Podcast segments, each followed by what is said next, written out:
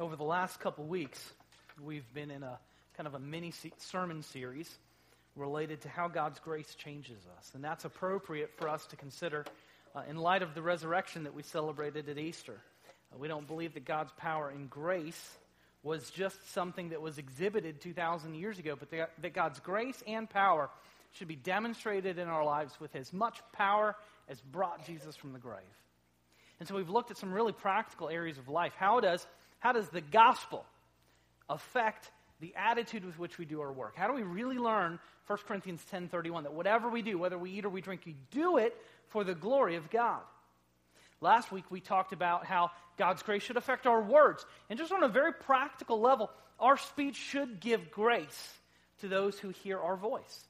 It's a very different perspective than how we kind of casually traipse through life carelessly with our words. And today I want to talk about how God's grace transforms our homes. Um, I'm fully aware that we cannot talk about our homes without at some point kind of stepping on somebody's toes because our families are under attack. Regardless of your political persuasion, our country stands on the precipice of making sweeping changes to the definition of marriage. Uh, we, we, will be undoing something that we will never be able to put back.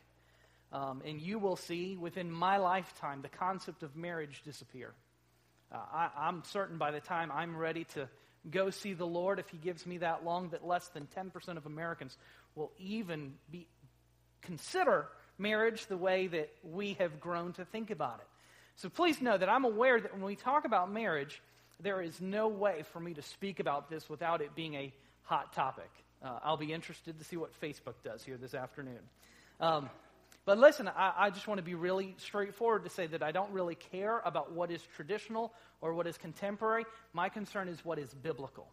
And so I'm going here to try to do the very best to give you some very practical and biblical instruction that despite maybe being hard for our ears to hear, being conditioned by the culture that we live in, I'm going to do my best to give it straight and to give it graciously. I, I want the words that come from my lip, uh, I want that lips to be heard with grace because I think God's plan for us is really the best thing. And so we understand that marriage is under attack by our culture, and none of us sit on the Supreme Court, so there's very little that we can do about that. But marriage is under attack under our own roofs as well. I saw a cartoon the other day that just made me laugh, and it was a man and a woman who obviously had some kind of relationship. They were not married, but they were in opposition to each other. And the woman kind of has this, you know, fake smile on her face, and she said, says uh, in the thought bubble above her head, "If I was your wife, I'd poison your coffee." you flip the page, and he says, If I was your husband, I would drink it. And so um, we understand, we understand that uh, sometimes you don't even just need to be a male and female friend. Sometimes that kind of battle of the genders occurs in our own homes, doesn't it? You ever, you ever gone to a party at someone's house and like you knock on the door and you can tell the minute they open the door something stinks and it's, it's not like anything that it's their marriage. You know, it's not, they haven't taken the garbage out. They have been in conflict five minutes before you knocked on the door, and they have not made things right yet. You know, you can sense it. You know, you can cut the tension with a knife. You know it's there. And so, listen, we can begrudge all of the ways that marriage is under attack in our culture, but when we don't stand for what the Bible stands, we need to complain a little bit less. Because to some degree, where we're at as a culture is because Christians have not stood on the word alone related to uh, the doctrine of marriage. Because we believe that God created it, and that means He has the chance to regulate and define it, and He's the only one that gets a chance to do that. So, two very simple points today. And, my point here this is not a systematic theology of marriage. We can do that at a later time, and I think that that would be good. Um, I'm not going to say everything that could be said on this subject. It doesn't fit with the topic of what we're talking about. We're talking about the fact that our marriages need grace. If our homes are ever going to be places of grace, our marriages need grace because if mom and dad get it right, what do you model then for your kids? And what do you model for your kids' friends that come into your home? You model graciousness. And so if mom and dad don't get it, it's not going to get passed on to the next generation. And so our marriages need just a little more grace in them. Why? Because I guarantee when you put your head on your pillow at night, if you will stop for 30 seconds to think, you, you feel guilty because you know there is more that you could do as a husband or a wife. Listen, I try. I'm in the game.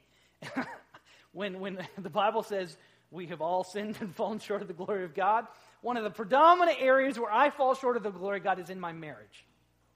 And if you're honest, then um, you'll notice that guilt too. And that's our first point that marriage can carry loads of guilt because we fall short of God's goals and his roles.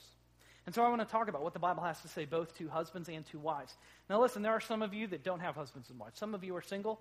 Some of you hope to be married someday. Some of you hope to be remarried.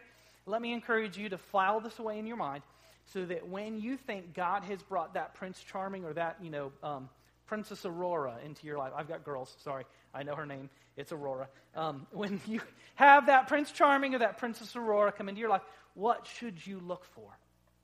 And ladies, if, if he does not have the rough material to be the kind of man that the Word of God says, you need to run from him. Because if you don't run from him now, he will run from you later. Men, if, if, you're, if, if, if she doesn't have the kind of spirit that the Bible talks about, don't even think about getting yoked to her. So even though this may sound, you know, he's talking about marriage and it doesn't apply to me. No, it, it does, because there's a good chance still you're going to get married someday. And so I begin with the instruction to the husbands. We'll be in Ephesians 5 25 through 30. And God's word says this Husbands are called to be the loving leaders of their wives. Listen to Ephesians 5, beginning in verse 25. It says, Husbands, love your wives.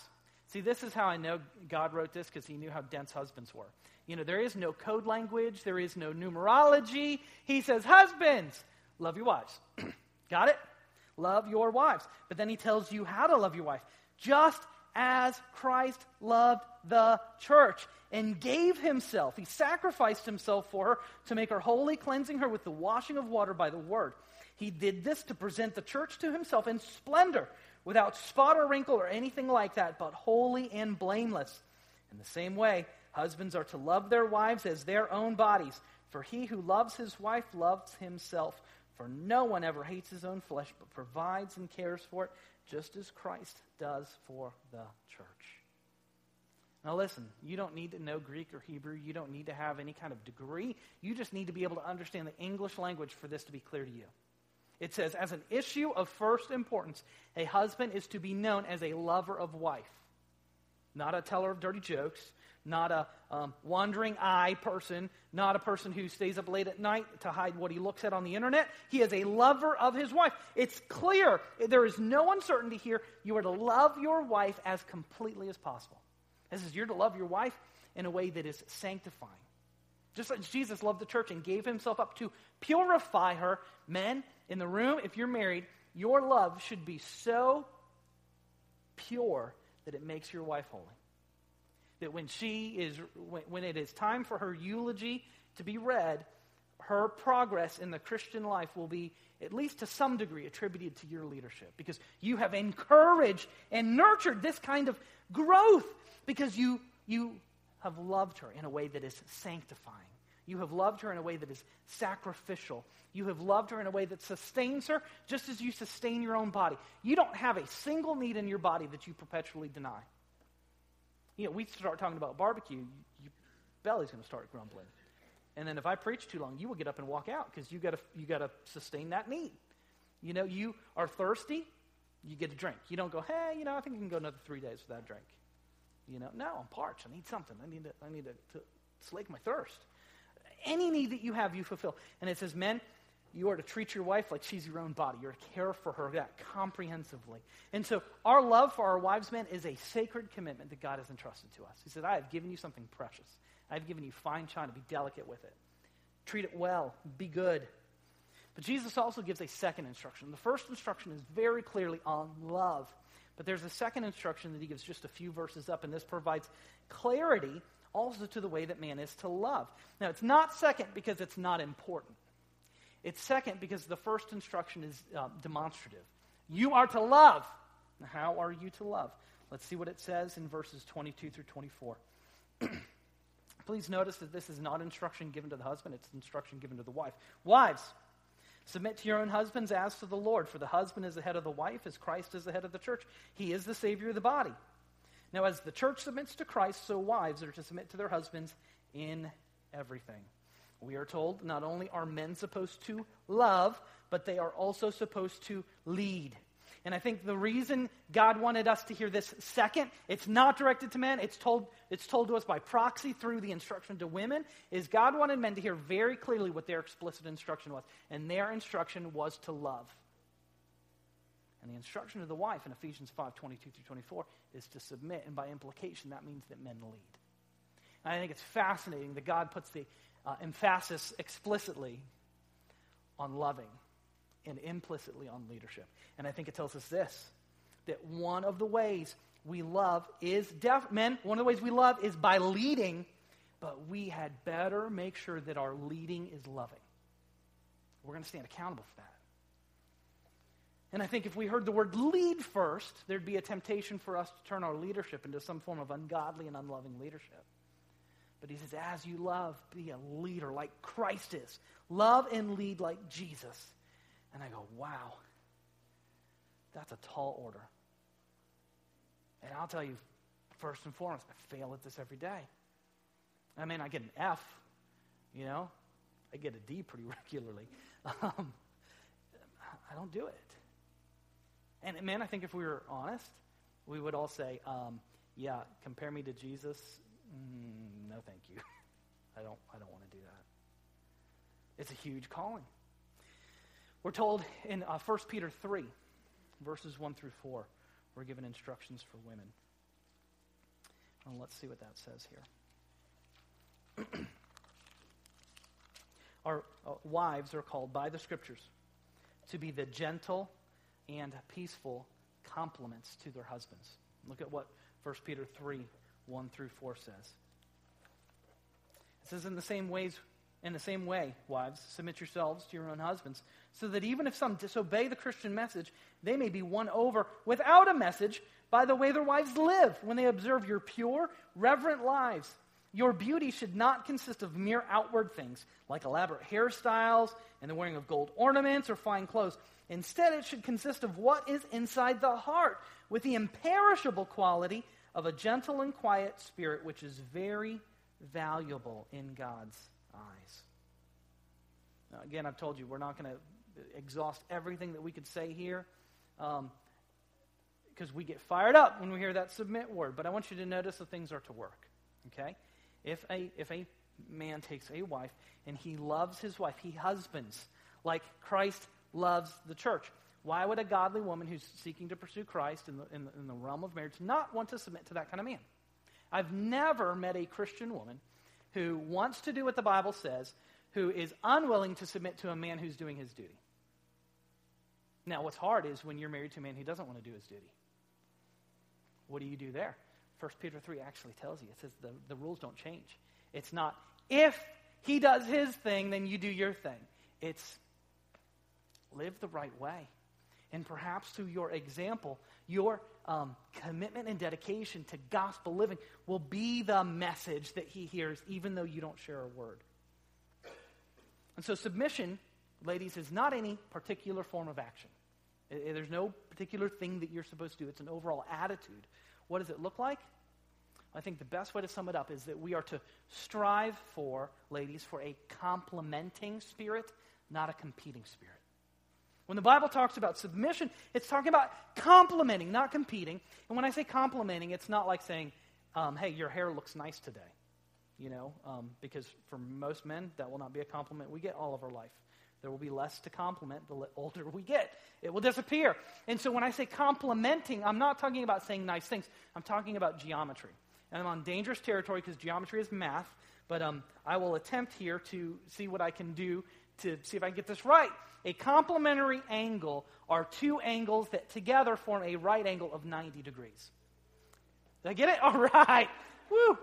I, can I get an amen? So, um, here's the deal neither one of those angles by itself will add up to what it's supposed to. It needs a complement to complete it, to fill in where it is not sufficient on its own. And so, this is the kind of attitude when we talk about submission. It's a complimenting spirit, not a spirit that says, you know, I'm going to squash your angle down and make my angle bigger. No, I'm going to compliment you. And the Bible spells it out. What does a submissive spirit look like? First Peter says it's quiet, it's gentle, it's humble, it's peaceful. It's not contentious. It's not fighting for its own rights. And so the New Testament picture is a beautiful one. Men are supposed to love and lead like Jesus, and women are supposed to submit like they submit to Jesus. Both are oriented to Jesus, and it's a beautiful picture of teamwork. When you see it happen, the world has to wonder what in the world is going on. That does not make any sense according to my point of view, but it works. Neither is sufficient on its own. They are complementary as they come together. And the same is true in marriage as in geometry. Men lead like Jesus, women submit to Jesus. Now, just for clarity, when we talk about these kinds of issues, it is easy for that to be lampooned, criticized, characterized by our culture. And so this does not mean that a husband's leadership, he is a dictator, and in the wife's submission, that she is a doormat. No. Equally made in the image of God, they just have different roles. Mom and dad, are you more important than your kids? Not in God's eyes. They're a human being made in the image of God too. But God has given you a role as a parent to be in authority over your kids. And unfortunately, listen, our society doesn't believe that anymore. We let our kids do whatever they want. Mom and dad have abdicated their responsibility to be authorities. And in the same way, God is saying, equally valuable in God's eyes because we're made in God's image, but there are different roles. And like our, our culture doesn't even know if women need to go to the women's bathroom anymore. How in the world? We don't even know biology. I, am not going to go there. Sorry. I, am I'm, I'm going to miss, miss my sermon up. So here's the deal. When we talk about leadership and submission, very practically, anyone who knows me for more than five minutes knows that my wife is both much smarter and much more spiritual than I am. Nobody laughed. Um, you, you are not incredulous at that. And so, in God's wisdom, because this is certainly not man's wisdom, I have the responsibility to lead my family, which is not something that I want to take lightly.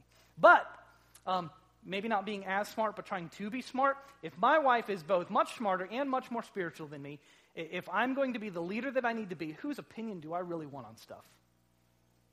Hers. Now, I have the responsibility to make the call. But if I want to be a good leader, um, I'm going to lean on the best teammate that I've got. Because, like a football coach, you want the right personnel package on the field for the right play at the right time. In the same way, I'll let Marcy do the math in our relationship. I'm, we're going to play to each other's strengths. But you know what? There comes a point, sometimes, not often, but sometimes, where we don't agree. Imagine that. Y'all been there too? Y'all been there too? Oh. Well, here's the thing that's awesome. Because we both affirm that the way the Bible talks about living is the right way to do it. She trusts me to make the decision. And she's got my back 100% of the time. It's an amazing gift because she trusts my leadership. And because I've demonstrated for 20 years that I, I want to, I fail horribly, but I want to lead like Jesus. And so here's where the guilt comes in. We talk about marriage is loaded with guilt because when I say, all right, husbands, how you doing? Who's got 100% on their man, man quiz? Okay, let's knock it down a little bit. 75%? Anybody got 75%? What's that, a C? I guess by, we don't even know how to do grades anymore. C's like a B, I think, in some schools, you know. Um, how you doing? Do you feel just a tad bit of guilt when it comes to comparing yourself to loving and leading like Jesus does? You put your head on your pillow at night. You could and should have done better. Women, how you doing? That submission word. That's really easy, isn't it? Men get it easy. They just have to love and lead and kill themselves, you know, for me, for Jesus.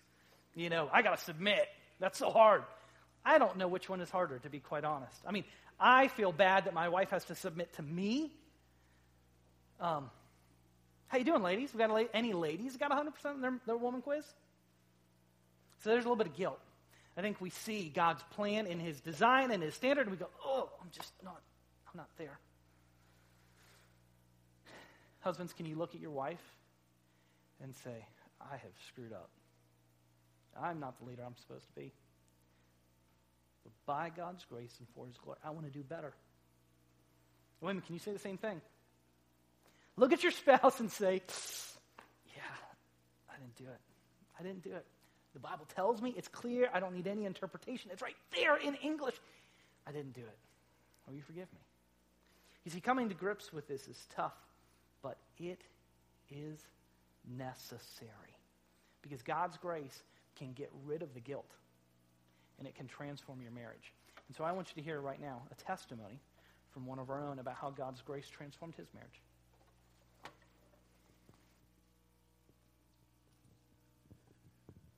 Well, good morning. If you're in Sunday school this morning, you have a little bit of an advantage because I shared a few more details than I'm going to be able to share right now. Just happened to fit in to our discussion this morning.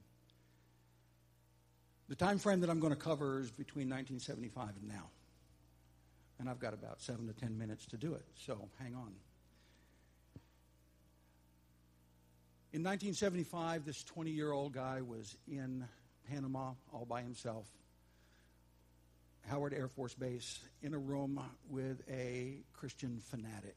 He was just into the Bible. He was always doing something with it. Um, you know, never a minute that this guy didn't have his nose in the Bible. And at first, it didn't make any sense to me that um, that somebody would waste their time coming from my background, but I got curious and I asked the gentleman, you know, what it was all about. And to cut a long story short, he wanted to know if I wanted to accept Christ as my personal Savior. So he went through all of the Roman road. He went through everything that we are told that we're supposed to do and uh, did it well from that perspective. But there's one side of it that he did not do well. And that was as he convinced me that because I prayed that prayer, because I said that I wanted to accept Christ as my personal Savior, he totally assumed the fact that I had accepted Christ as my personal Savior. Biggest fault that any Christian can make in anybody's life that you're testifying to. Because we can always say what you want me to hear or, or what you want to hear. And yes, I didn't want to say, no, I hadn't accepted Christ. I didn't even know what I was talking about. It ended up leading this young man into a decision of my own, a marriage to somebody that was an alcoholic that I was going to conquer and do all of this. And ultimately, six years later, it failed. Horrible failure. I've lived in that guilt. God is forgiven. But even though God forgives, you can live with guilt. And I go back and I think, would I have made the same decision had I truly known Jesus Christ as my personal Savior? In 1986, most of you know my wife, some of you don't. We will be married 29 years come this December. I wanted to marry this lady in 1986. In November, I asked her to marry me. And I thought that I had it all together. I figured that there would be uh, an immediate yes and everything would be done with, and I came to a quick halt because it wasn't an immediate yes. It was a yes with a condition. And that condition was she would marry me if I would be the man of God that I said I was. And, and notice the word said I was. She confronted me with my salvation. And I could not answer that question.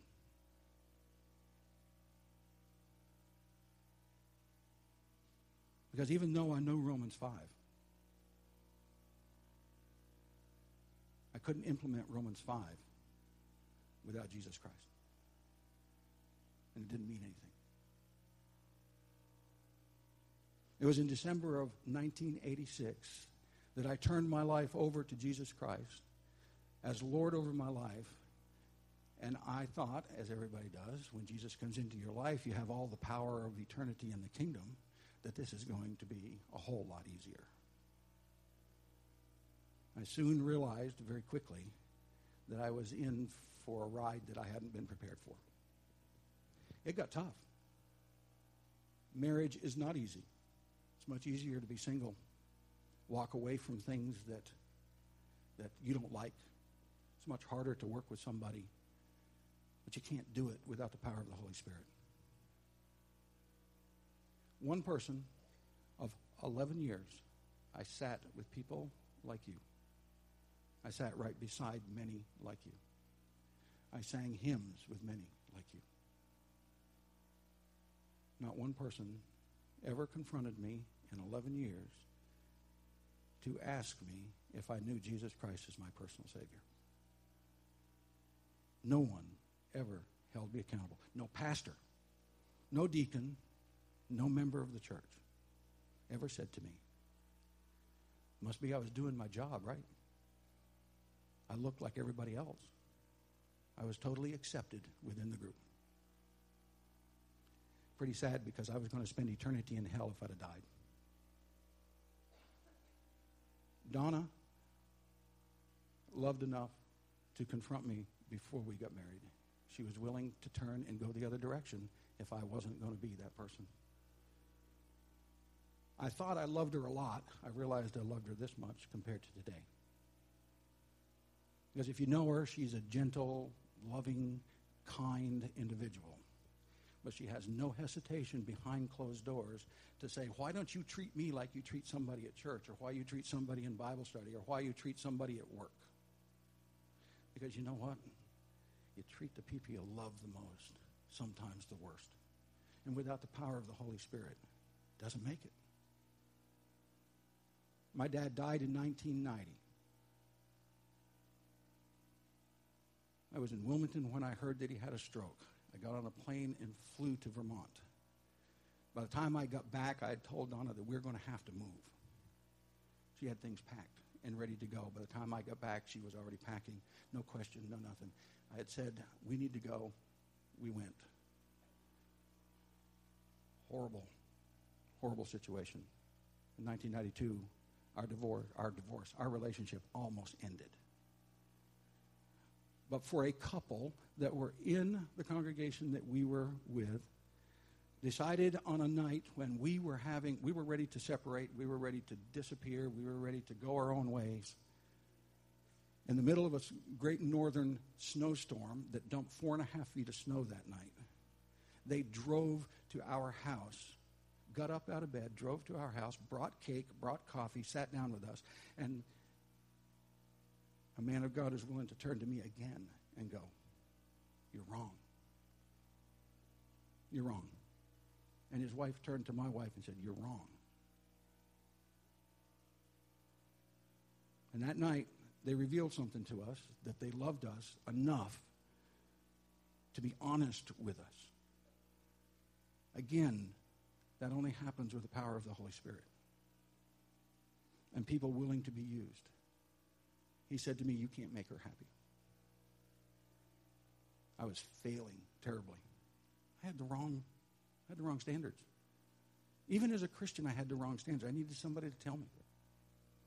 That's what leadership is. He said, You can't make her happy. That's God's job. Your job is to lead the best you can.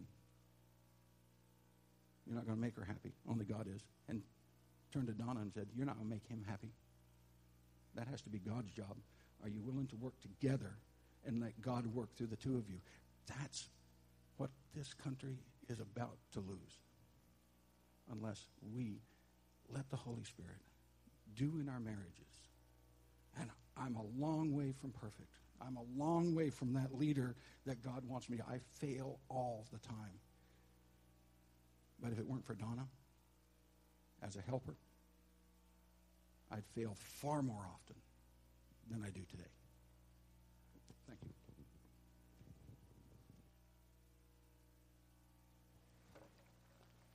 I love that story because if man, husband, and wife both do what they are supposed to do, there's a mutual encouragement when it comes to seeking Christ that is needed.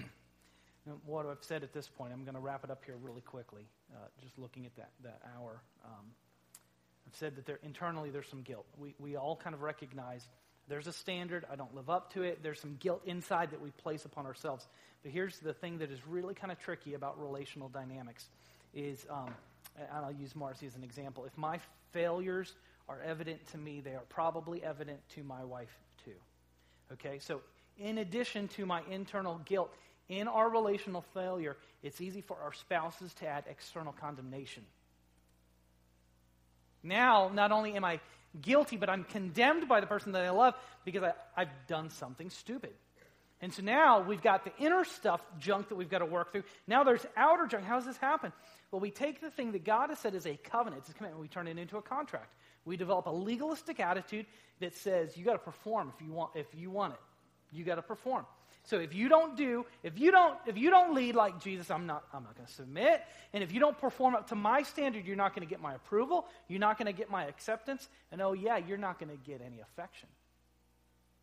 I'm just going to withhold myself. That's not, that's not a covenant.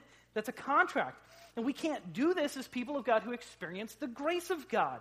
We all need His forgiveness, and the Bible says very clearly that forgiven people should forgive people.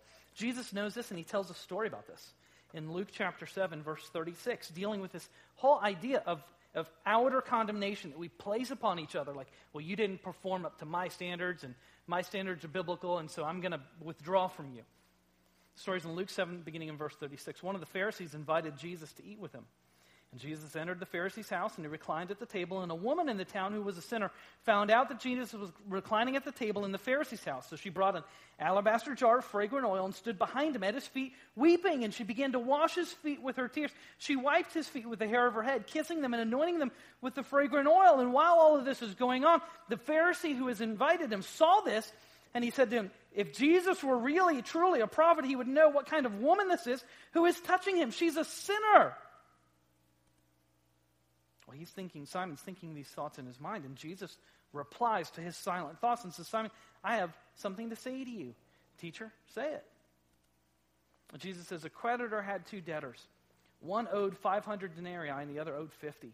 Since they could not pay it back, he graciously forgave them both. So which of them will love him more? Simon answered and he said, I suppose the one he forgave more. Well, there's no supposition to it at all. Jesus says very clearly that the one who's forgiven much loves much, and the one who's forgiven little loves little.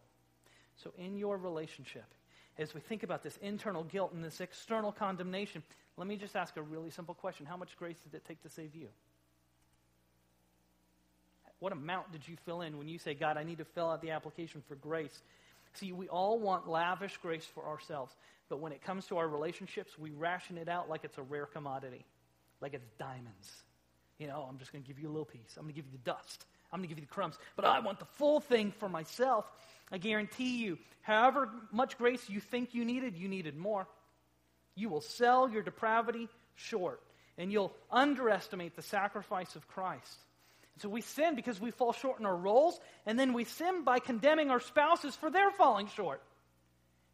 And that's kind of the name of the game, what we got to live with. We're sinners, saved by grace. No wonder marriage is in such need of God's grace.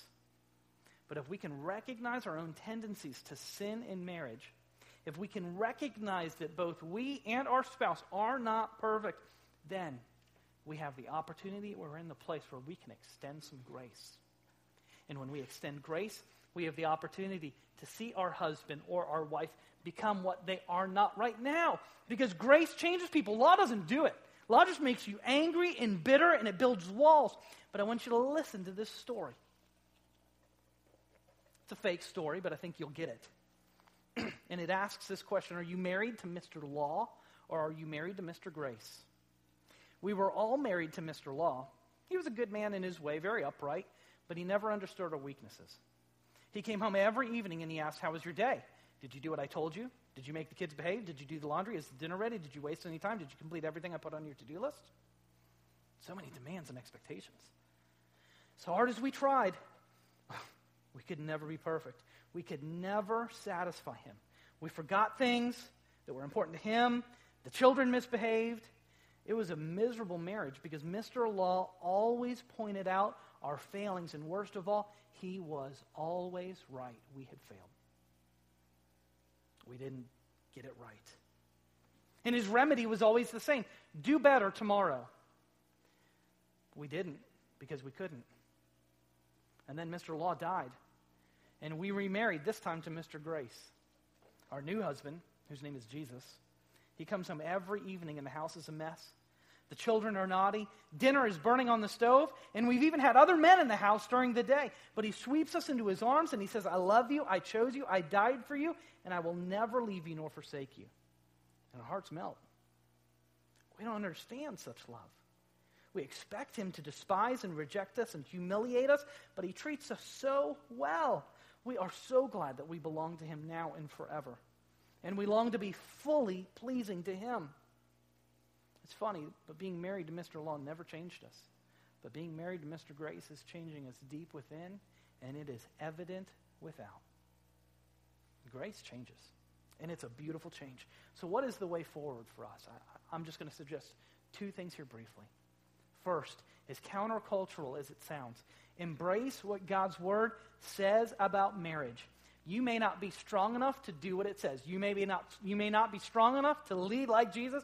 You may not be strong enough to submit to your husband. But that's the whole point. Do you want a marriage that's only strong by man's strength, or do you want a, uh, do you want a marriage that is a wonder to the world because it's supplied with God's strength?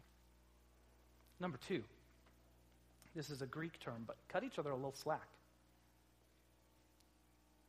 Your spouse, I know she was perfect when you married her, but she's a sinner. Your husband, I know he's tall, dark, and handsome, but you know, he's a sinner. And it would be helpful if you could confess your sins and your desires. I want to do better. Trust me, your spouse knows that you're a sinner.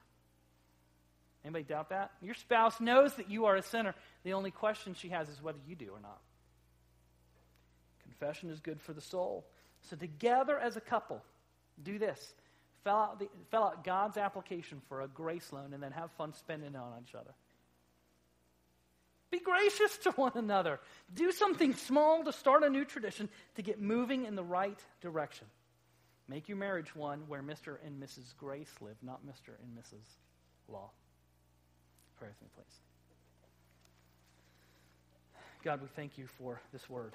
And uh, God, we repent that even a message like this just has to sound so foreign to us, so different.